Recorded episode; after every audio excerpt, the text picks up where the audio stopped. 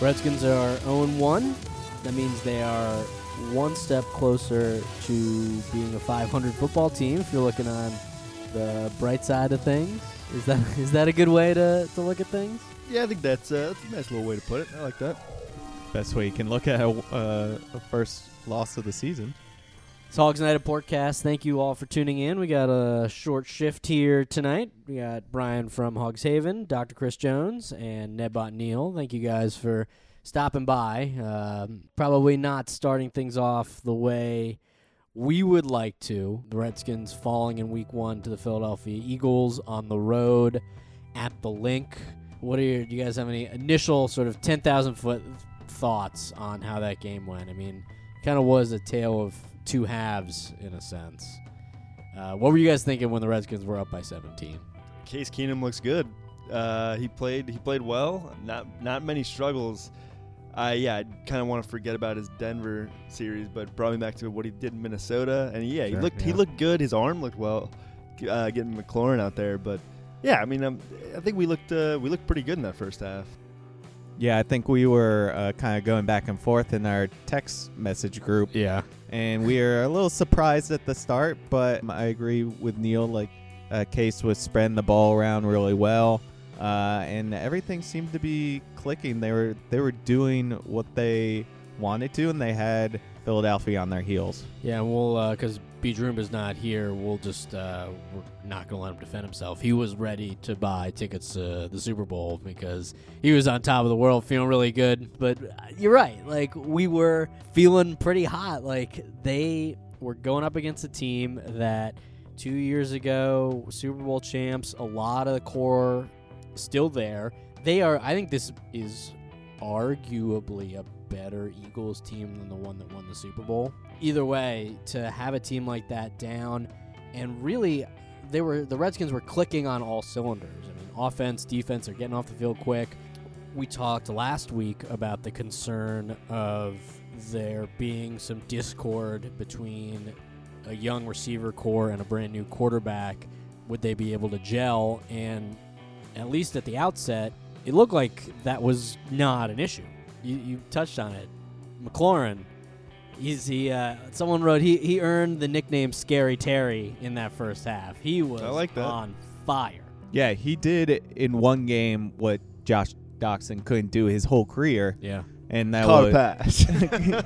he gained 100 plus yards and he probably should have had 200 plus if uh, case hit him on that, that second long ball Yeah, one bad throw there. yeah, I like that. At least he's overthrowing that. He's not underthrowing it. We got a guy with an arm here. I like that. So hopefully we, he can you know hit him a little more in the future. Yeah, that was definitely a bright spot in the first half. Redskins moved the ball Does uh, extremely well. McLaurin have any history of injuries or anything? No, he didn't really play in the. I mean, he's young. In, Uh, in college, like is he was he pretty healthy?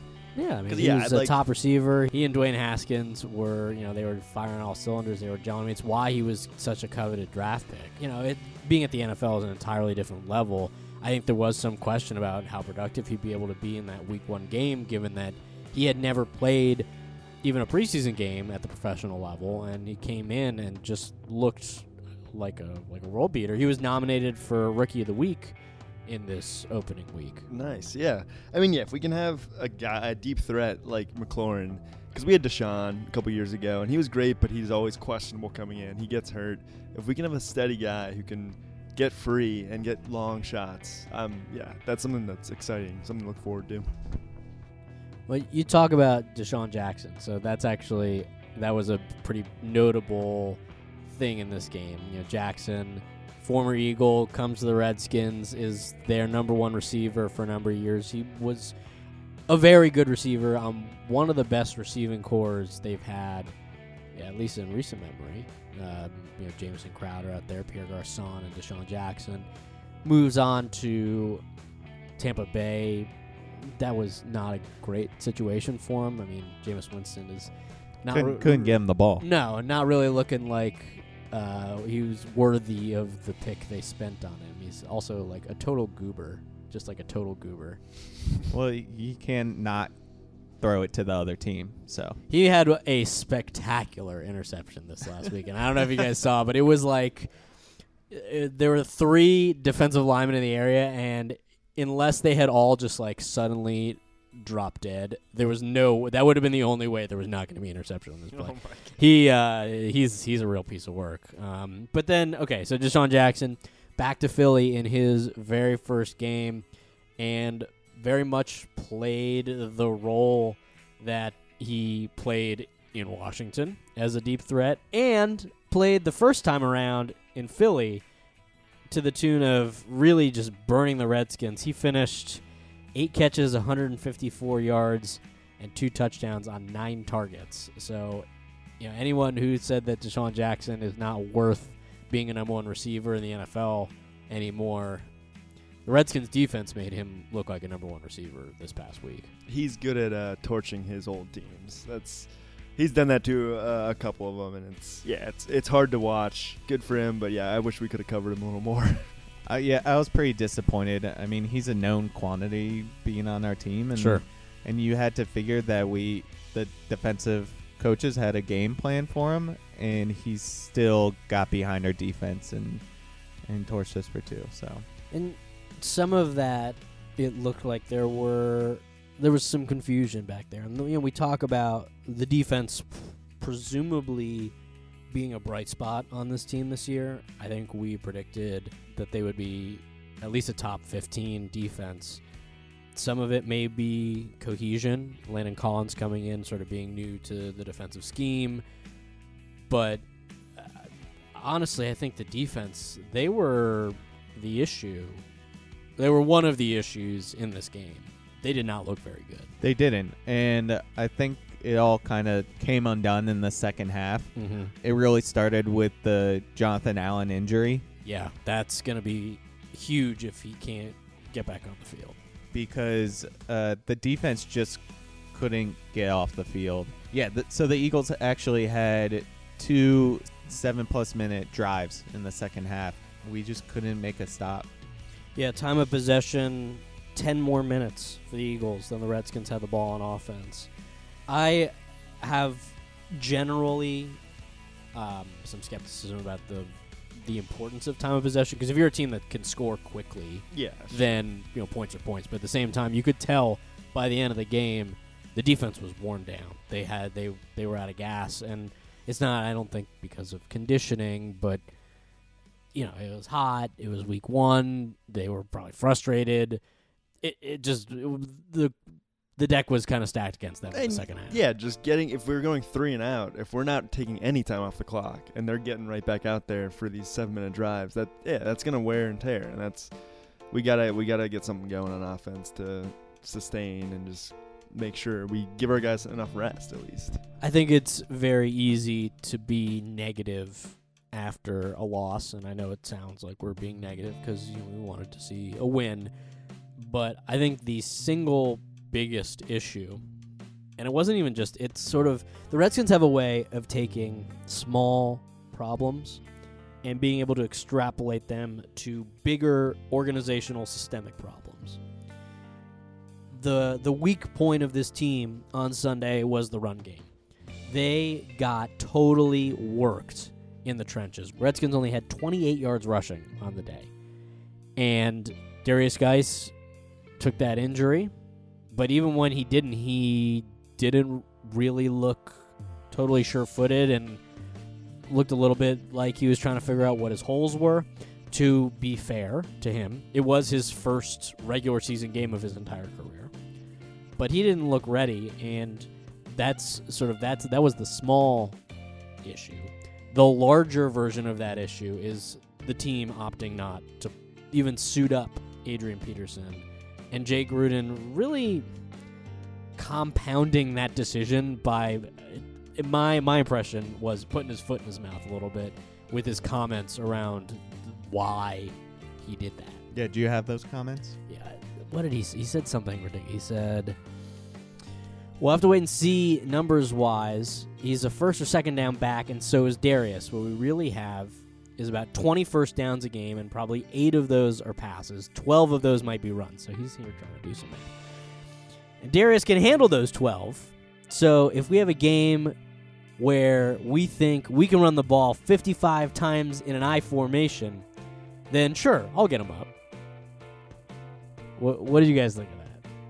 Uh, I I don't agree with it at all. So I I understand that Derrius Guice and uh, Adrian Peterson can kind of fill the same void. You want like the first and second down back to make the the first initial runs and, and kind of lessen the the third down distance. Sure. But the thing that really kind of left me scratching my head is I heard that he was kind of sat in favor for like a special teams player to like have and to me that doesn't make any sense. I mean, you want your in-back players on the field and he definitely is that. He was that for them. He can be a change of pace guy. He you, I don't think there's anybody that runs harder than Adrian Peterson does and I think that can like invigorate your team. So to not have him in the lineup at all I think it really affected a lot of offensive players, and I think uh, Morgan Moses even alluded to that on an interview earlier this week. Yeah, he was he was their offensive MVP last year. He was the as voted upon by his teammates. He was the most valuable guy on the offensive side of the ball. And again, like an offense that wasn't very good. But when you have linemen coming out and saying, "Yeah, we want to block for this guy." It in some ways it's like the non-Twitter version of a subtweet of your head coach where you're like, "We disagree with you and we're not going to say it to you, but we're going to say it in a roundabout way about you." Okay, so Guice's injury, he's getting a second opinion uh, based on what we know right now. If it is a meniscus injury, shouldn't necessarily put him out for the entire season. Again, we're not doctors. Dr. Chris Jones is the doctor. That said, it puts you in a little bit of an awkward spot if you're Jay Gruden. We're like, ah, I don't think you were good enough to suit up last week, Adrian Peterson. But this week, you're going to be our lead back, and uh, you know, basically, we're calling on you to reestablish a running game that was totally anemic a week ago.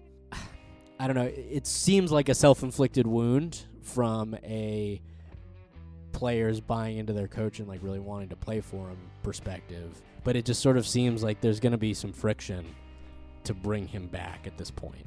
There, yeah. So AP did say, I think today or earlier this week, um, he said it's water under the bridge. He's saying it's good to go and he wants to just play because yeah he wants us for the team and he wants us to win he had a pretty cool thing with derrius guice too he they said he like was like holding back tears when he heard about guice because he has knee problems of his own and he obviously wants guice to, do, to do well but now he knows that he he's going to be the guy and he's going with gruden and i know it's it's awkward for gruden but i think yeah he wants the best for the team and he wants us to wants us to do well so he's gonna work hard because he knows he was like doubted. So now he's he's coming in a little hot. So I'm kind of excited for this week. Yeah, I think uh, AP is the ultimate professional, so I expect him to come out, play hard, and uh, perform pretty well.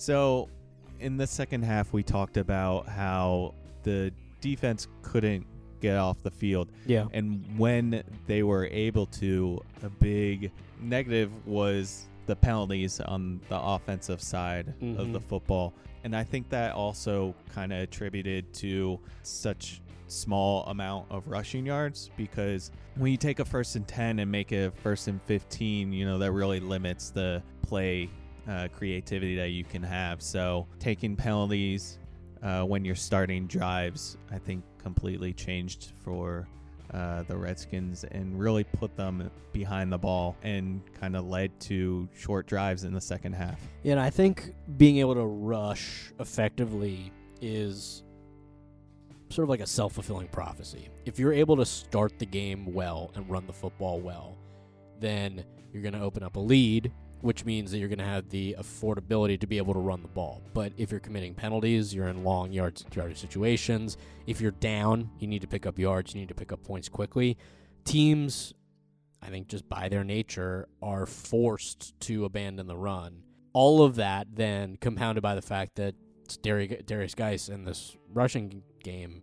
Look, I don't want to take anything away from the Eagles' front seven because clearly that's one of the best front sevens in the league.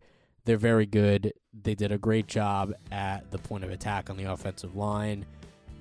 The absence of Trent Williams, I think, was pretty noticeable uh, with Ereck Flowers doing a lot of filling in for him. And Mark Tyler for us this week wrote a pretty funny piece about how he was a stand up guy because he spent the entire game just standing up and not blocking.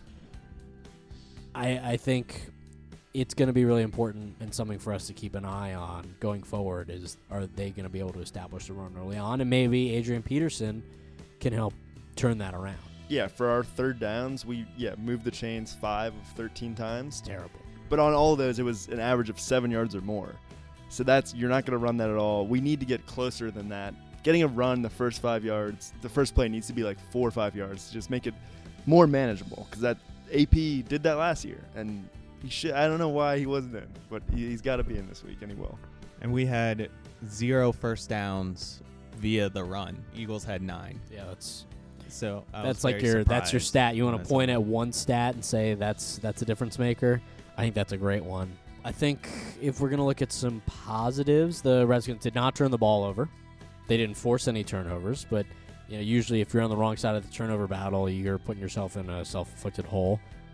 They did a nice job of protecting the football. I thought Cole Holcomb and Landon Collins were very nice additions to the defense. Yeah, Uh, Holcomb finished tied for a team high nine combined tackles and two tackles for loss. So Yeah, I really talk about a first game ever, like going out and make a statement for sure. yeah he was flying out there always around the ball. So I really liked what I saw out of him. Yeah. All right. So I think we should take a quick break and then come back. We'll talk a little bit more about this and we can preview the week ahead. Sounds good. Okay.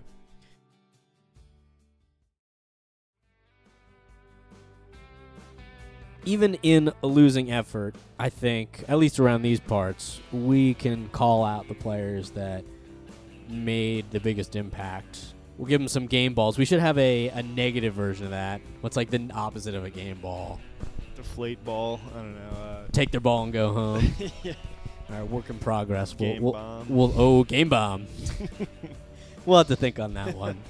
who are your guys? Who would you give a game ball to after week one? Again, a loss, but still some things to hang their hat on. Yeah, I'll jump on this and, and just kind of build off of what I just said. With uh, my game ball is going to Cole Holcomb. Mm-hmm. I thought he he did a great job in his debut. I look forward to to seeing him out there. Yeah, what do you have? Nine total tackles, eight solos and assists, two stuffs.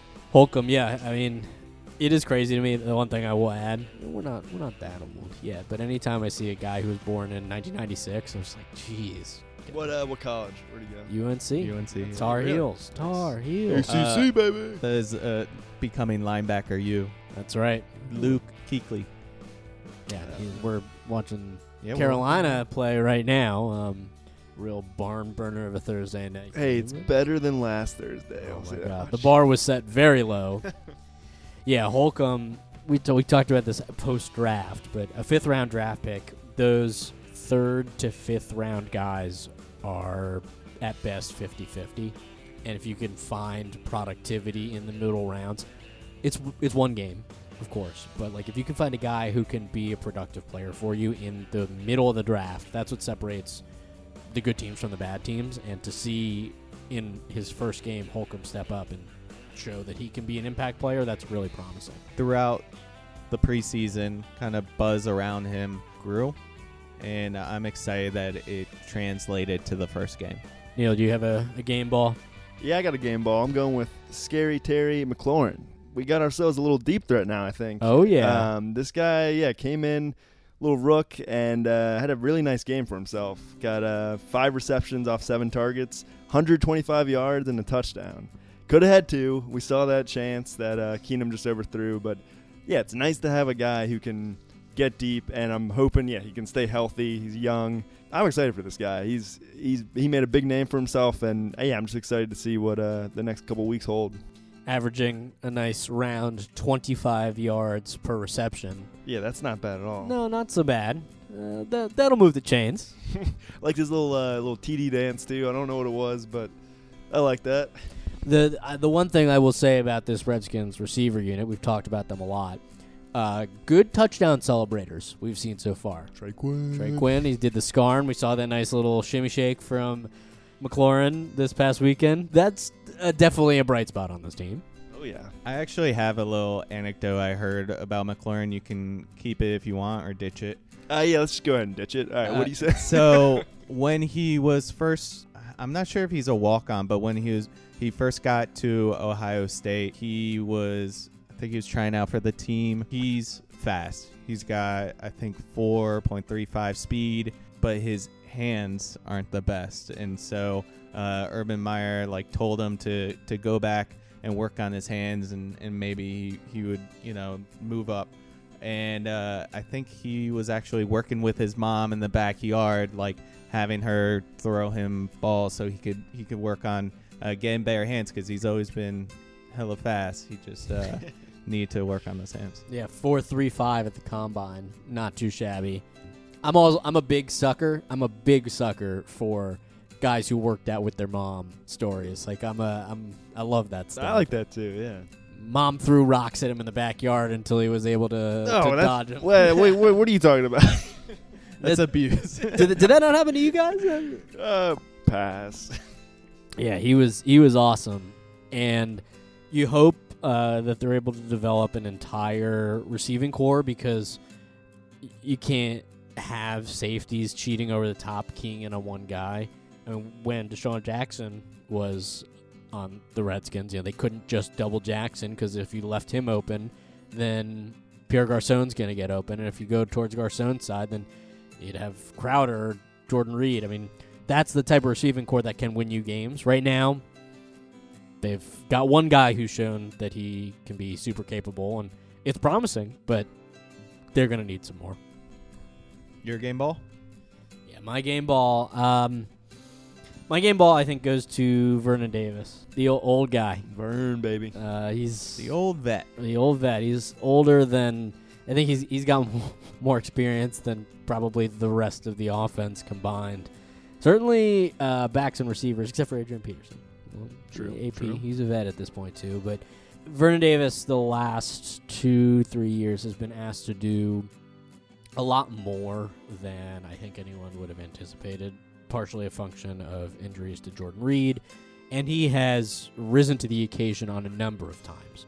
And he does it all. He, you think back to his sort of coming out to the NFL, first round draft pick to the 49ers, played at University of Maryland, so a local kid, has local ties, and was considered to be one of the best tight end prospects in the history of the combine to that point, and has had himself a very nice career. I think he's put himself in a position where he's going to be a Hall of Fame candidate for a fairly legitimate Hall of Fame candidate. Uh, Yeah, I could I think- see that. Yeah, I see him right up there with like Gonzalez and everything. And, you know, in that first half, he provided, to that point, what was the highlight of the game. I think McLaurin might have taken it from him on the long burner touchdown. But, you know, when you got a 35 year old tight end, tough position. That's a tough living being a tight end. You got to block. Ugh, who wants to block? and going and hurtling over cornerbacks. He made Ronald Darby look silly, just going out and making it was. And then he uh, finished off the play with a 48 yard sprint to the end zone. He was looking like a guy half his age. And that was a tone setter in this game. Sort of a punch in the mouth to Eagles defense. And then it came out, you know, he's he's trotting off the field. He's starting he's he's crying.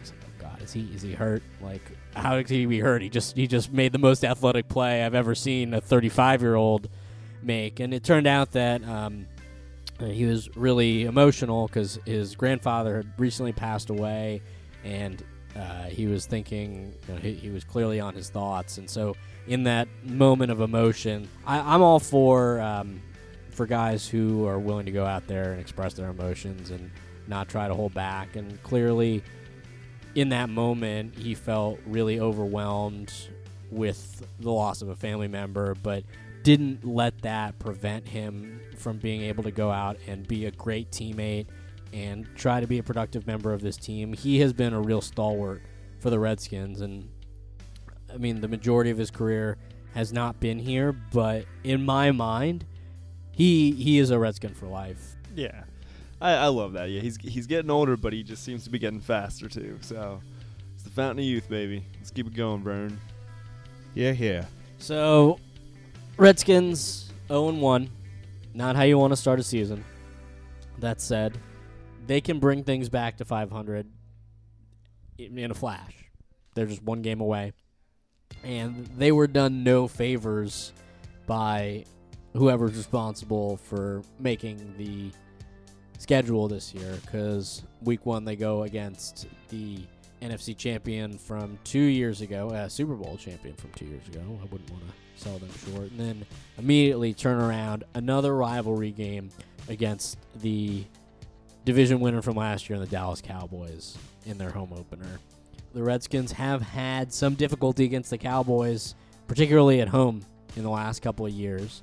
So it's a big one. It's hard to say two weeks into the season that this is a, a really momentous game, but it kind of feels that way. So for the Redskins, they will win if what happens? What do they need to do to win this game? They will win if they have a run game. We saw it last year when we played them. A- AP's in, and we did well. Um, if we can get something going, if AP can just take out a few yards in the first couple downs, it makes third downs more manageable. We'll see a little more offense for our team, a little more longer drives.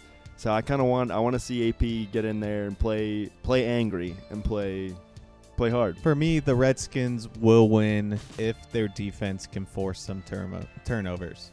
Uh, we saw with this first week that their defense couldn't get off the field, so that's why I'm I'm leaning towards uh, some turnovers. Hopefully, to change the field quickly. Maybe see Josh Norman get out there. He he loves to to rip at the ball instead of tackling sometimes. So maybe this can work uh, in his favor. I think the Redskins will win if they can hold uh, Zeke Elliott to under 100 yards. I mean, it's easy to say if you hold a team under 100 yards, you should win a football game. They did it this past week. Darren Sproles led the way with, I think, like 47 yards for the Eagles. But I think that the defensive secondary for the Redskins played below their potential this past week. And if they can control the run, and I'm going to say it, I'm not entirely sold on Dak Prescott the way that he's clearly sold on himself because he was asking for some monster money. I, yeah, I, I don't think he's top like 15 in the league. Had himself a great rookie year, but I don't think has really fully played up to that level since then. He also doesn't have like the greatest receivers, but yeah, I mean, I don't know. He, does he runs a little bit, but I don't know his arm. I don't. know. I don't see much flash at him. So Stevie, I hope uh, you don't mind me, but I want to challenge what you said right there. The reason I kind of hesit- I'm hesitant with that is because Zeke only had 53 rushing yards last week, and Dallas had no problem dispatching the Giants. Uh, well, I'm not going to go with necessarily it's the Giants. I do agree with you because they're not so good. But at the same time, I think that the Redskins have a hard time establishing the line of scrimmage on the defensive side of the ball. Dallas has a very good offensive line. They do. And in games that the Redskins have struggled to stop the run, it has meant they have it totally breaks down their game plan. Zeke Elliott, I think, top five running back in the league, yeah, right? I think so. Yeah, and so, yeah, I mean, maybe last week wasn't his week, and they were still able to have their way with the Giants. I I will say I am encouraged by what they were able to their ability to hang tough with the Eagles, the Redskins in this past past week.